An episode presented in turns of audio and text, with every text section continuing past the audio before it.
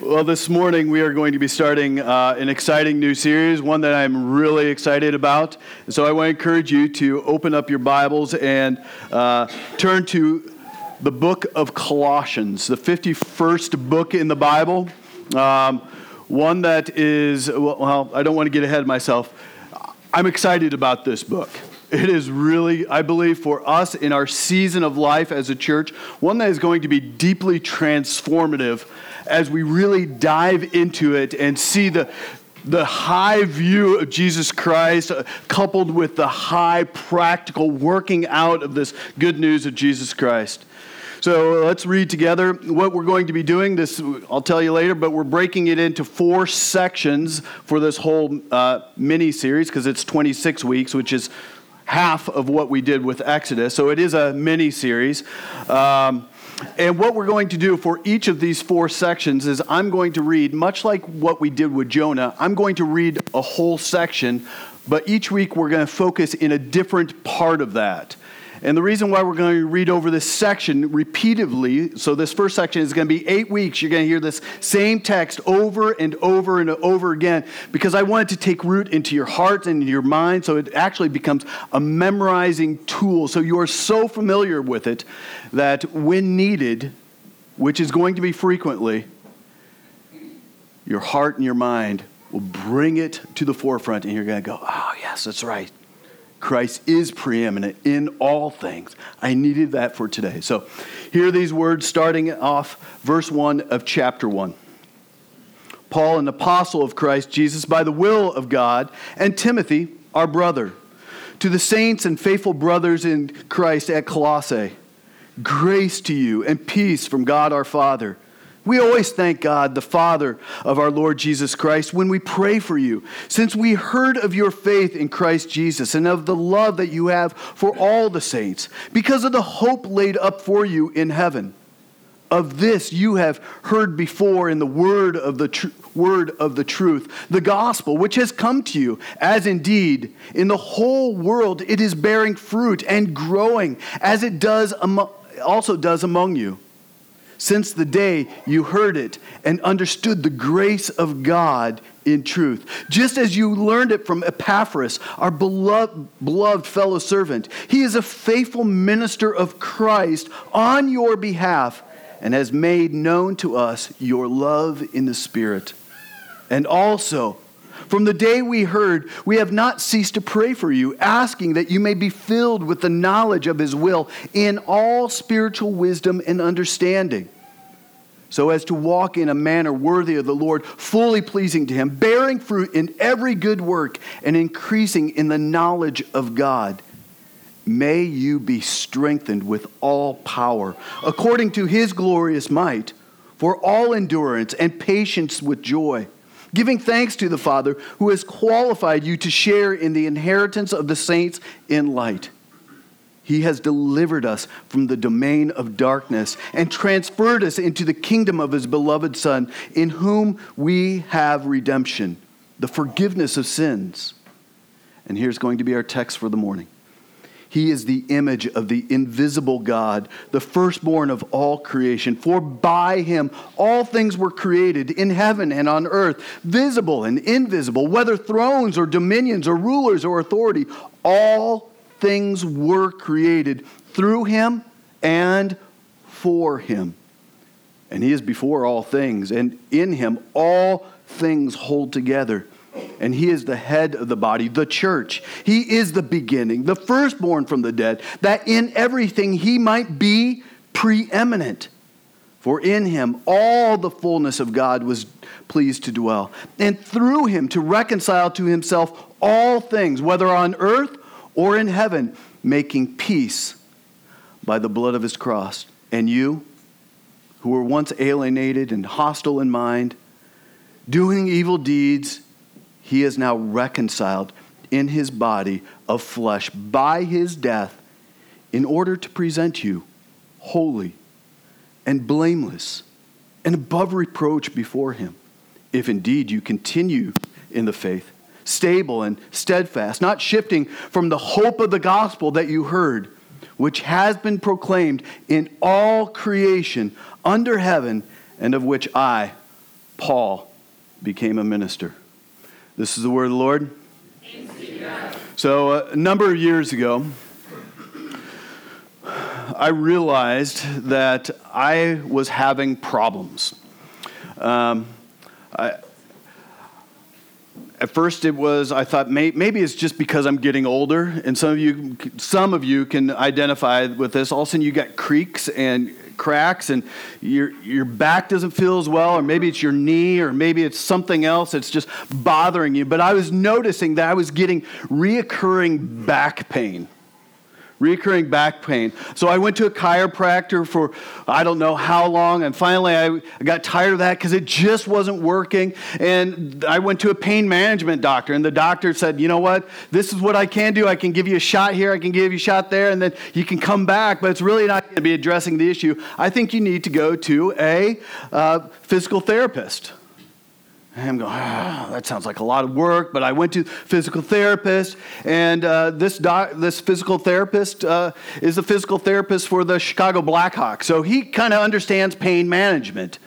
You know, these guys get beat on, they're thrown up against the wall, their backs are thrown out, they're on the ice all the time.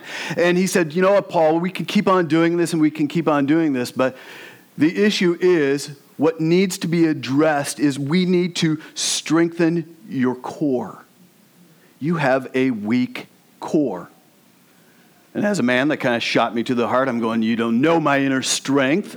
But uh, I'm going, part of me goes, That makes sense. And he said, Listen, if, if we strengthen these core muscles that you have, it would help, if not solve, the vast majority of your back problems because a strong core helps keep the rest of your body aligned. And while I loathe, loathe the idea of crunches and sit ups and working out and the possibility of running, even if it's on a treadmill, I loathe those ideas. The reality is, he's right. It's the very thing that I need. I need to focus on my core. Even this morning, my wife said, So, are we going to work out this week? And I'm going, Yes, I'm preaching about this. Yes. So three times this week, we're already deciding we're going to get our butts out of bed at 5:15, be at the gym by 5:30 to work for out, out for at least an hour if I, we can manage it, and that's uh, you know god awful hour, but that's the time that we can do it. But it's it's necessary to start building this strength again. So this word core, by definition, means what is central, what is inmost, and what is the most essential part of anything. In exercise, it's that muscle group in our ab- abdomen. In science, it is the nucleus of an atom. In, in geology, it's that mass, 3,231 miles in the center of the earth that is composed of iron and nickel. In, in business, it's something that you, you leverage for those consumer needs. It's, and it's hard as a, to imitate that very thing that is the center of a business. And it can be leveraged by many products and, and markets. In other words, it's kind of like what pizza is to Pizza Hut. It's central to who they are. In terms of your annual review, it's your key gifts and your competencies that you have been given. and your values, it, it is the fundamental beliefs to which you hold tightly. So here's my question for you this morning that I really want you just to kind of marinate in and ponder. When it comes to your spiritual life, what is your core?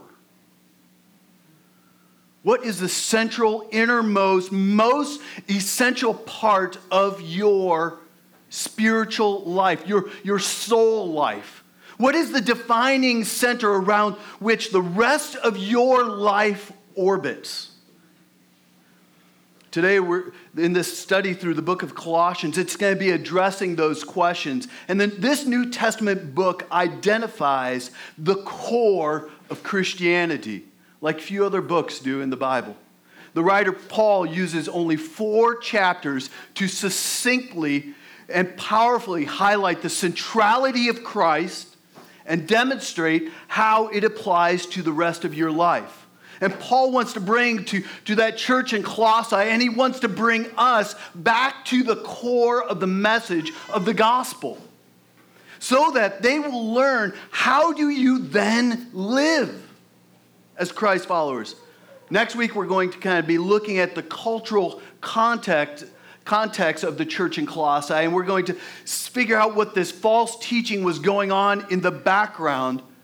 But today, I simply want to identify the singular message of this glorious book. And it is this Jesus is the center of everything. The center of everything. Therefore, our, our title is The Core Living with Jesus at the Center.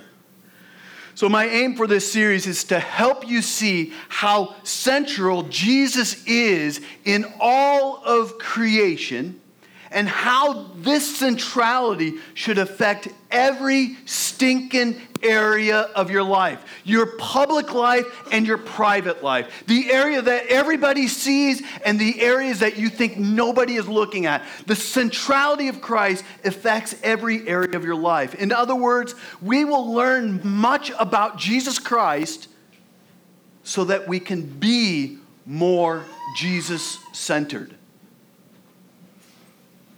So, needless to say, I'm a little excited about this, this, this series, and I believe that God's really going to be teaching us some really powerful, wonderful things. So, to kind of help push that through as our whole congregation, Todd is going to be working really hard at finding worship music that is going to help propel us into the Word so that we can be Word centered through our, our singing and our singing praises and worshiping God. He's going to be working hard at doing those things.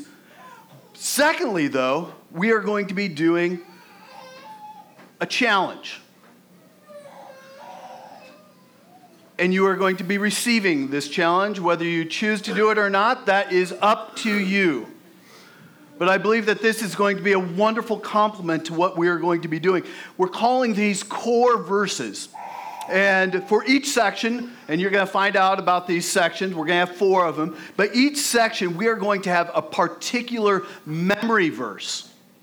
That's right. Many of you thought you escaped and graduated Sunday school. But we, we are going to have memory verses that capture the heart and the soul of the section that we're going to be in. So, what you have on one side is the cheater version. If you, you need to kind of start off like me, you're going to the gym the first time and you need to start off easy. You don't start off with the big mass stuff because all it's going to do is crush you. You're going to start off with this for eight weeks.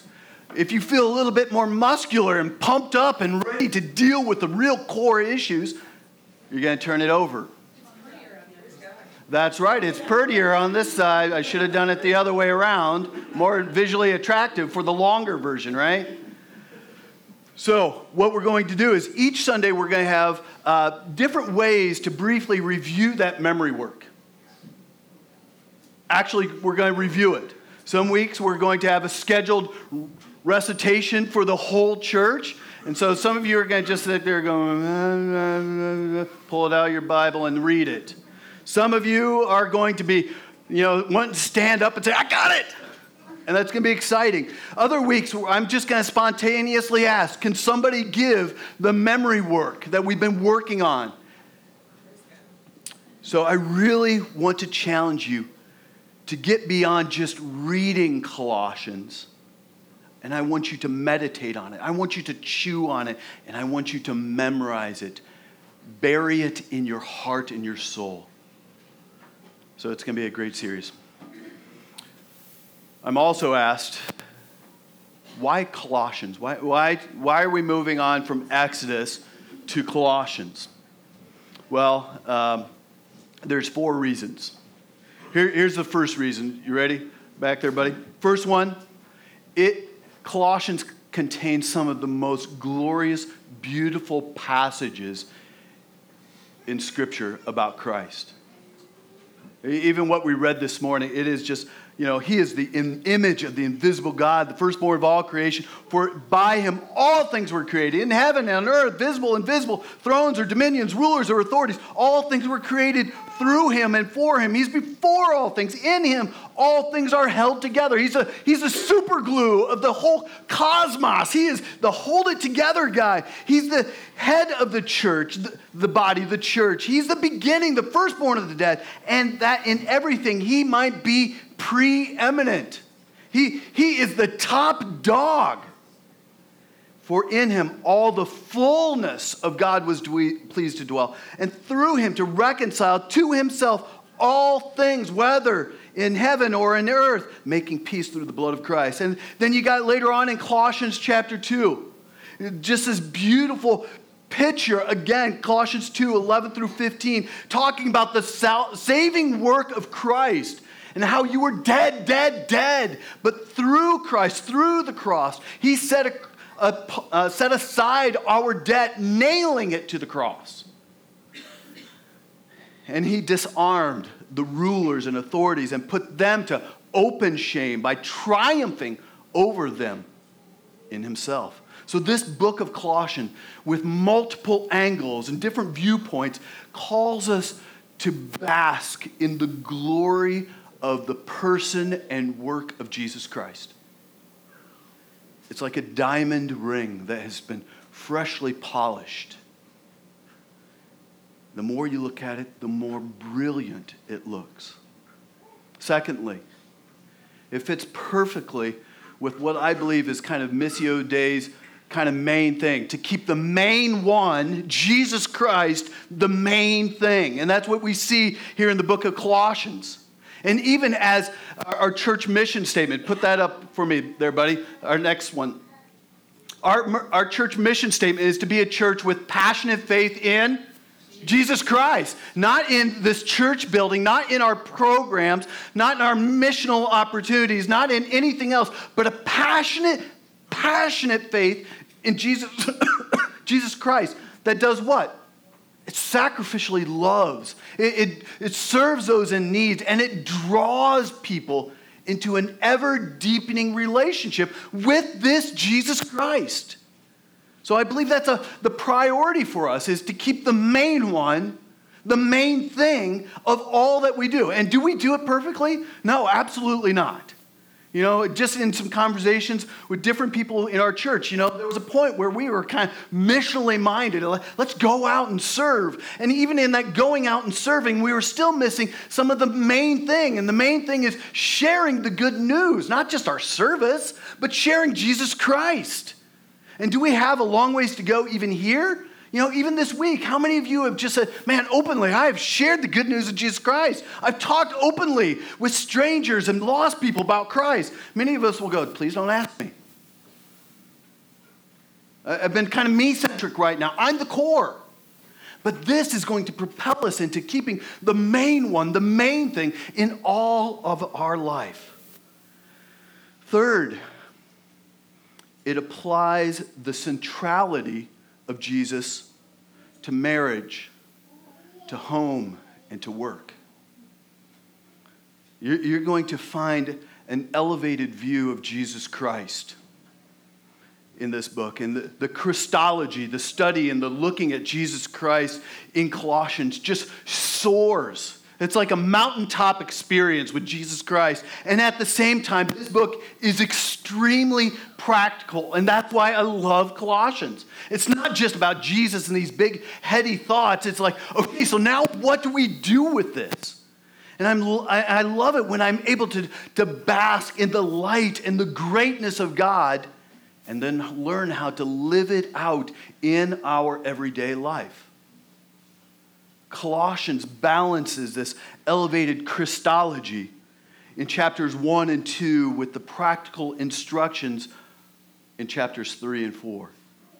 The material in this book is not just ivory tower kind of stuff, nor does it ask the questions that nobody is asking. This book moves from the lofty, exalted, preeminent Christ to the issues of morality purity, anger, marriage, child rearing, work. It infuses Christ centeredness into real life. And then, fourthly, why did I choose it? Because living Jesus centered is a primary battleground in our lives. It really is. It's my belief that Jesus centered living is really a battlefield that disciples of Jesus Christ face every day. The beauty of Colossians is the way that Paul calls the followers of Jesus Christ to live in light of the existing centrality of Christ. Hear this the, the whole Bible, the whole Bible is, is Jesus centered. Even heaven is Jesus centered. And God made it that way to, to constantly, so that we have to guard our hearts and our, our minds and our lives from moving away from that Jesus centeredness. You see, we don't often make Jesus the center of our lives. That is why coming together as a body of Christ, again on a weekly basis for the Lord's Day, is critical to kind of draw us back to center and remember this is what it's about. He's the one who saved you. Get on the horse again. He's the center. Listen to even the powerful centrality of Jesus Christ in heaven. Listen to, to Romans chapter, uh, Romans, Revelation chapter 5, starting at verse 6. And between the throne and the four living creatures and among the elders, I saw a lamb standing as though it had been slain, with seven horns and seven eyes, that are the seven spirits of God sent out into all the earth. And he went back and took the scroll from the right hand of him who is seated on the throne. And when he had taken the scroll, the four living creatures and the 24 elders fell down before the Lamb and each holding a harp and a golden bowls full of incense, which are the prayers of the saints. And they sang a new song. Listen, listen to this new song. Worthy are you to take this scroll and to open its seals, for you were slain, and by your blood you ransomed the people of God from every tribe and language and people and nation, and you made them a kingdom and priests to our God, and they shall reign on the earth. And then I looked and, and I heard around the throne the, the living creatures and the elders, the voice of many angels, numbering myriads and myriads and thousands and thousands, saying with one voice, Worthy is the Lamb who was slain to receive power and wealth and wisdom and might and honor and glory and blessing. It's almost like they're giving as many descriptions as they can for this Lamb who is worthy of it all. He's the center of it all. And I heard every creature. How many?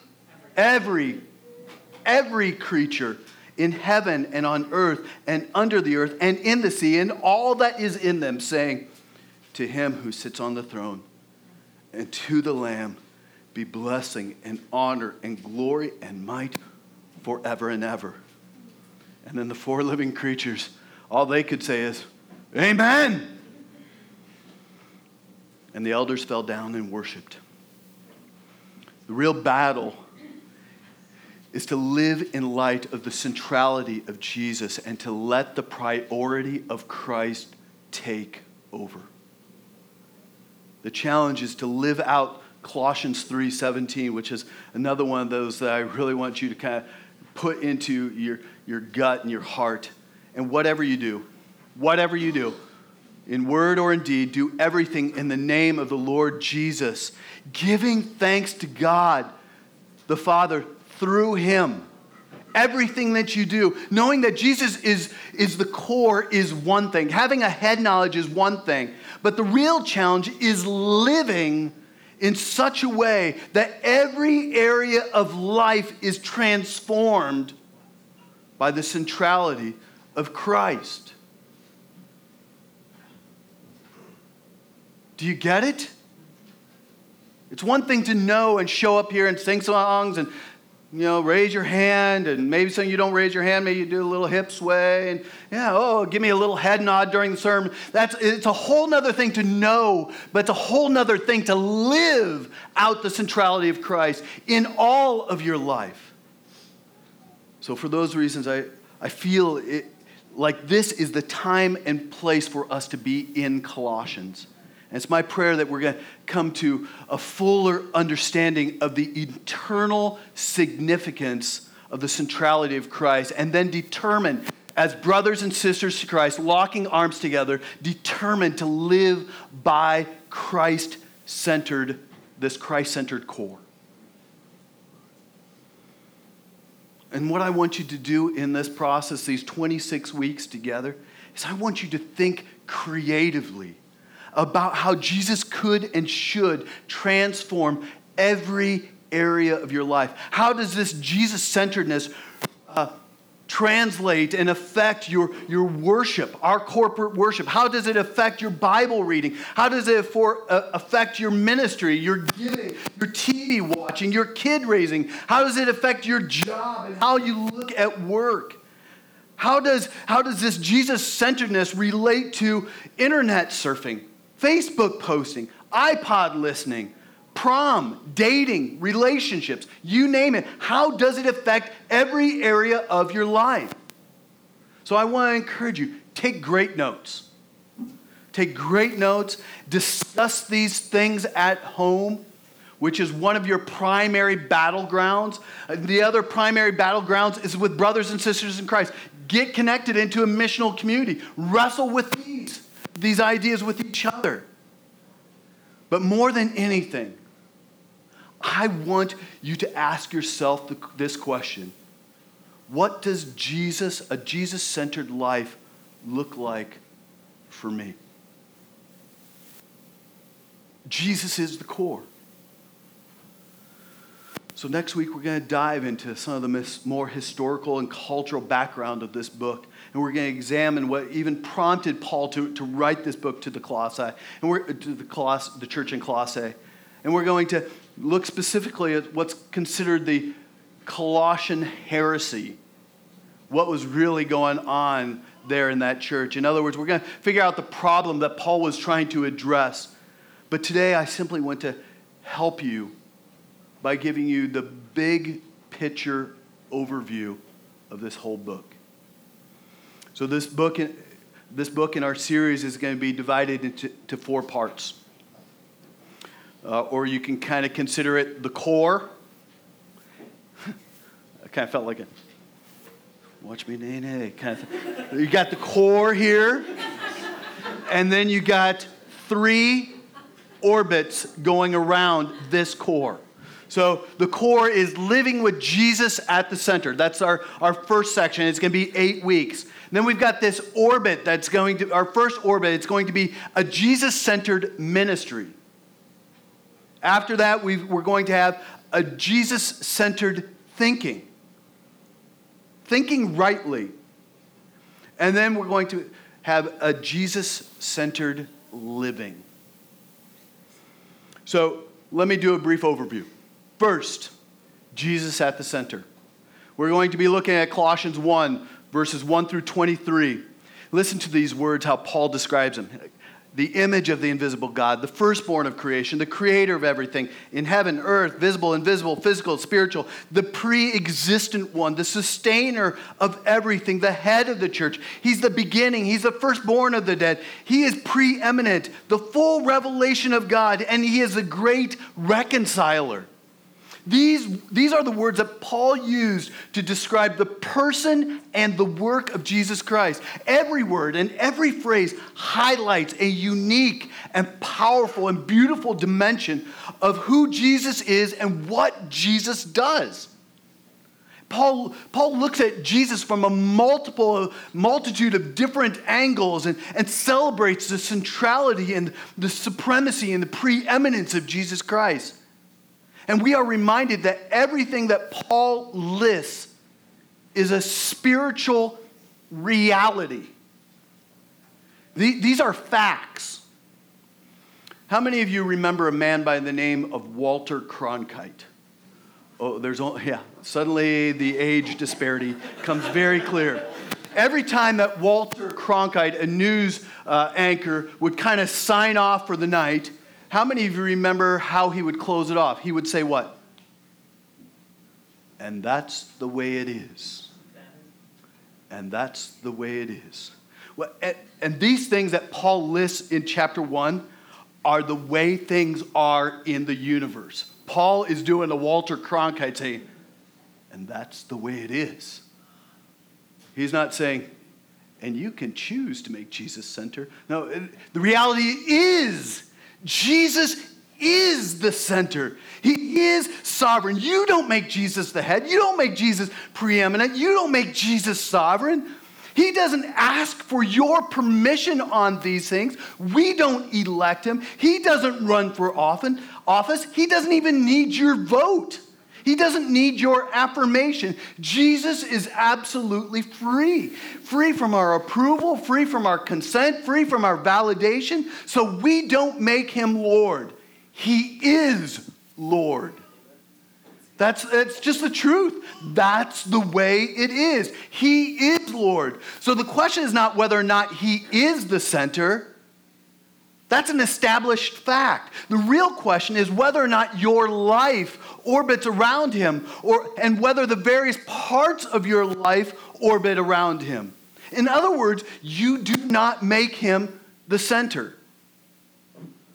You submit your life to the reality of Jesus Christ being the center.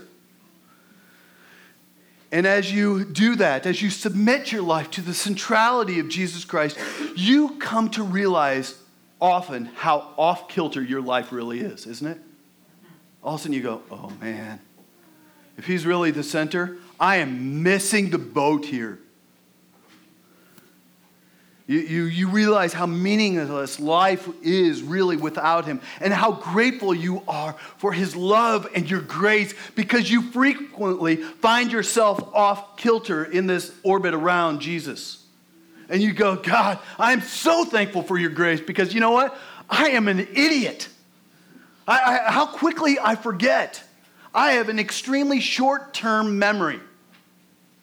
And I forget the reality that you are the center. And the beautiful thing is that Jesus doesn't need you in his orbit, but you need him. You need him. So you see the beauty of the centrality of Jesus is the way in which God is bringing back the entire creation through back to him through the, the person and the work of jesus christ the great plan of, of redemption is to reconcile the created with the creator and Jesus is the central figure, the central figure in this divine drama, just like Colossians 1 19 and 20 says. For in him all the fullness of God was pleased to dwell, dwell and through him to reconcile to himself. How many things? All things. Whether in he- earth or in heaven, making peace by the blood of his cross. So, Jesus is the center of creation, redemption, and worship, and the goal of Colossians is to help you and me to understand and appreciate the superiority of Jesus Christ in all things. And that is the focus of these, uh, of the first 23 verses. Then we're going to go into our first orbit, a Jesus centered ministry. And we're, we're introduced uh, in verse 24 to this Jesus centered ministry. Paul, in, in very pastoral, loving tones, shares his heart for the church. He moves quickly from the exaltation of Jesus Christ, the supremacy of Christ, to his deep love for those whom he is writing. His words are filled with love and concern. Listen to it. I rejoice in my suffering for your sake. I am filling up what is lacking in Christ's affliction for the sake of the church, warning everyone and teaching everyone that we may present everyone mature in Christ. He goes on to say, I want you to know how great a struggle I have for you. That their hearts may be encouraged, knit together in love. I say this in order that no one may delude you. I am with you in spirit, rejoicing to see your good order and the firmness of your faith in Christ. As you have received Christ, so walk in him.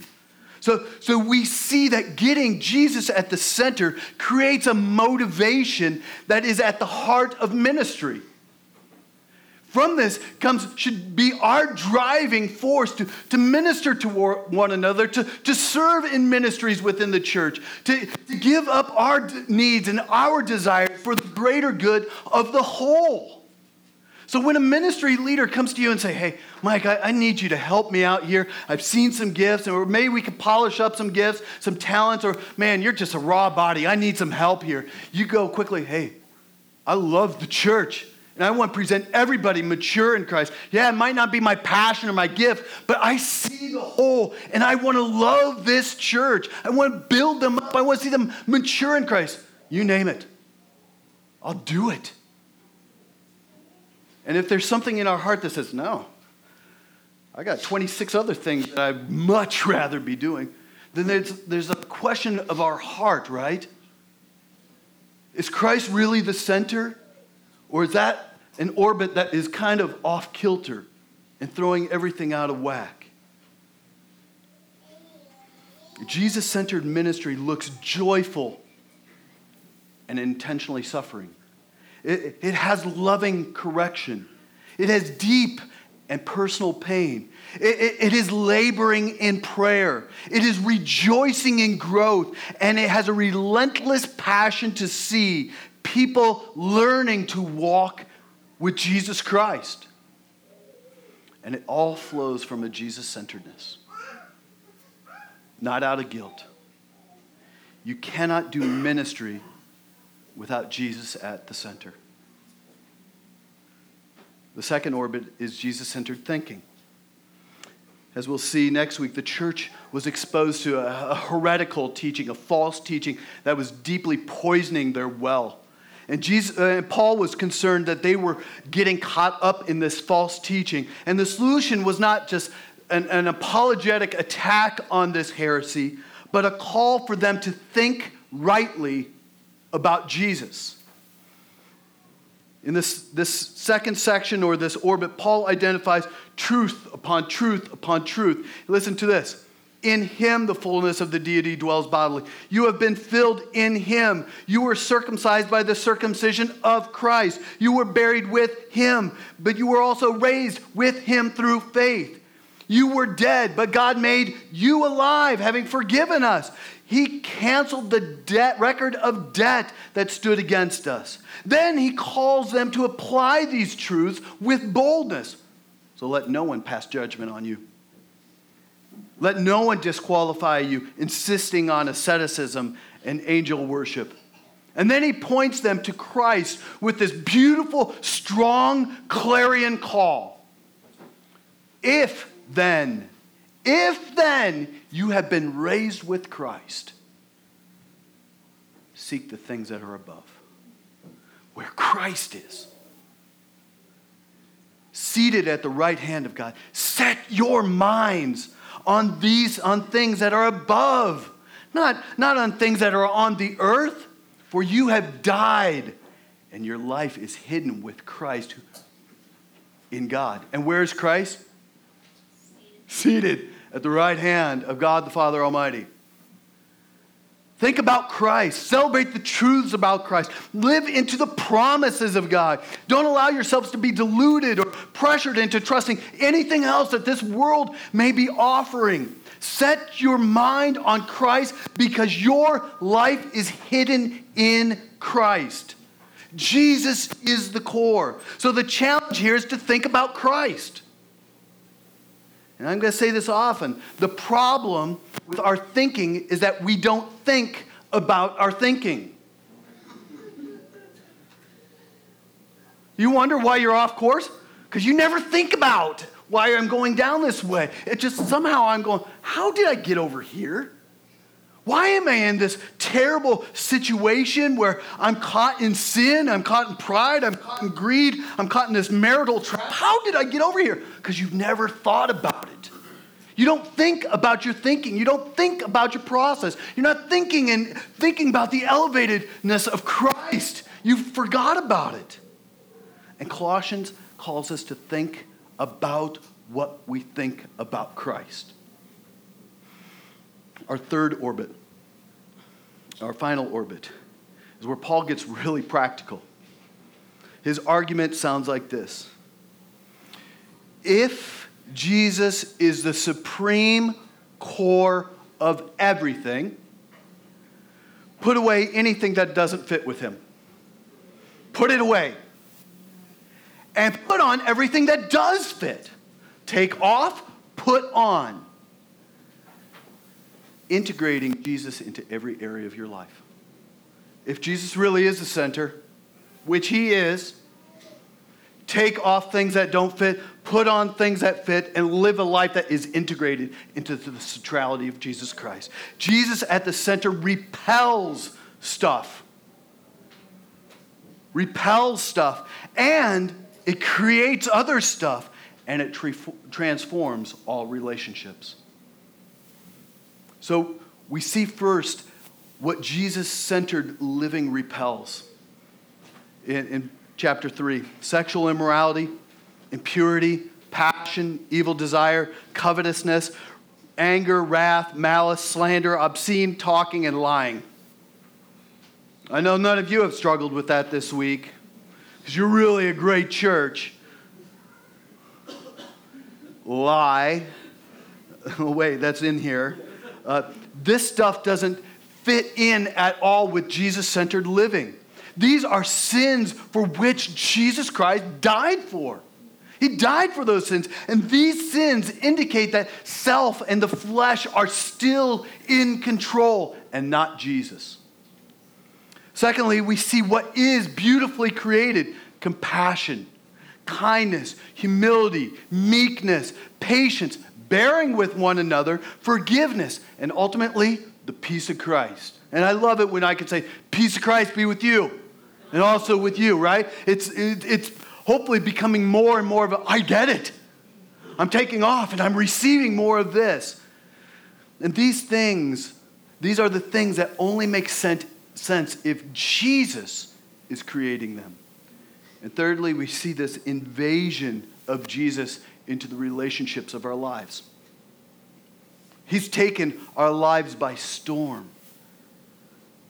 Wives are to submit to their husbands.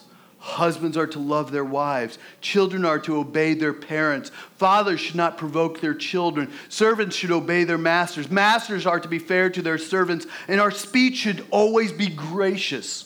Always be gracious. Do you see it? Orbit, orbiting around this core, all of our lives and all of our relationships, and every one of them is different because of what is at the core. Everything changes. Jesus is powerful enough to transform any and every area of our lives.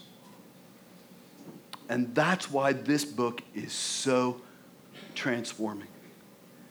Living with Jesus Christ at the center could literally transform every area of your life. So, hear me. Jesus is the core. He's the core of everything of real ministry, of biblical thinking, and practical living. He's the core.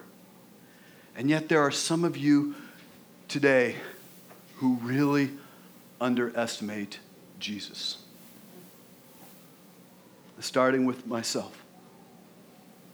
You refuse to admit that you need a Savior despite God's constant wooing of you. You, you develop religion without a relationship with Jesus Christ. You live as if Jesus was your buddy or your co pilot rather than the sovereign king of the universe. You compartmentalize, compartmentalize your life saying that you believe in Jesus on Sunday, or when he pops into your head, or you see a billboard, or you happen to hit 89.7 on the, on the radio, oh, I believe in Jesus, but you are backslidden. And you play fast and loose with his lordship in your life. Or maybe this is you. You use Jesus to get what you want, to get to heaven, to fix your marriage, to get a better job, to feel better about yourself. Maybe you feel better about yourself because you look at other people, but you're using Jesus to get what you want. So, where does Jesus find you today? Really, friends? Where does he find you today? Jesus is not just an add on or an upgrade. He's not just something that you believe in or some spiritual lucky charm that you might have. He's not your co pilot, he's not your buddy, and he's not your life coach.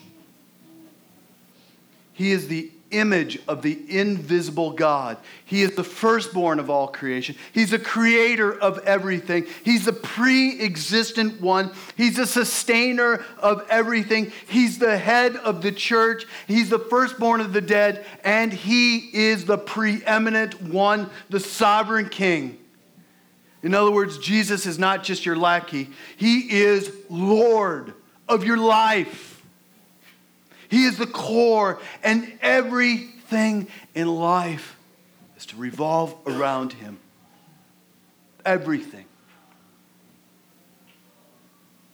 And the message of Colossians is a call of God to you today. It's a call to me that we need to learn how to live with Jesus Christ at the center. Amen? Amen? Who's with me? Thanks, John Mescus is with me. I want to challenge you. Give it 26 weeks. Learn, grow, look at your life. 26 weeks. And it's going to be beautiful. Let's pray. Father God, I thank you that uh, you are God and we are not. And uh, God, I, going back to Exodus, I thank you that you like us, but you are not like us. You are, you are uh, the one who is reigning. You are the creator God. You are before all things ever were. And yet, you chose to love us. Before we lived, lived one second, you loved us. You chose us before the creation of the world to be in Christ Jesus. And that's just further proof that you are the center of everything. So, God, I pray for Missio Dei Church, Lord, that we will learn again to live into the reality of what is, and that is that Jesus Christ is the core. You are Lord, you are our Savior, you are worthy to be praised, you are worthy to give our entire life to. Our time, our talents, our treasures, our affections, our all. So, God, help us, enable us to respond to this call. And Lord, we ultimately trust you even for the fruit of living into this. That many more will come to know Jesus Christ. That we will become more emboldened to share this good news with those who do not yet know you. So we trust you, Lord. And we pray this all in Jesus' name. And all God's people said,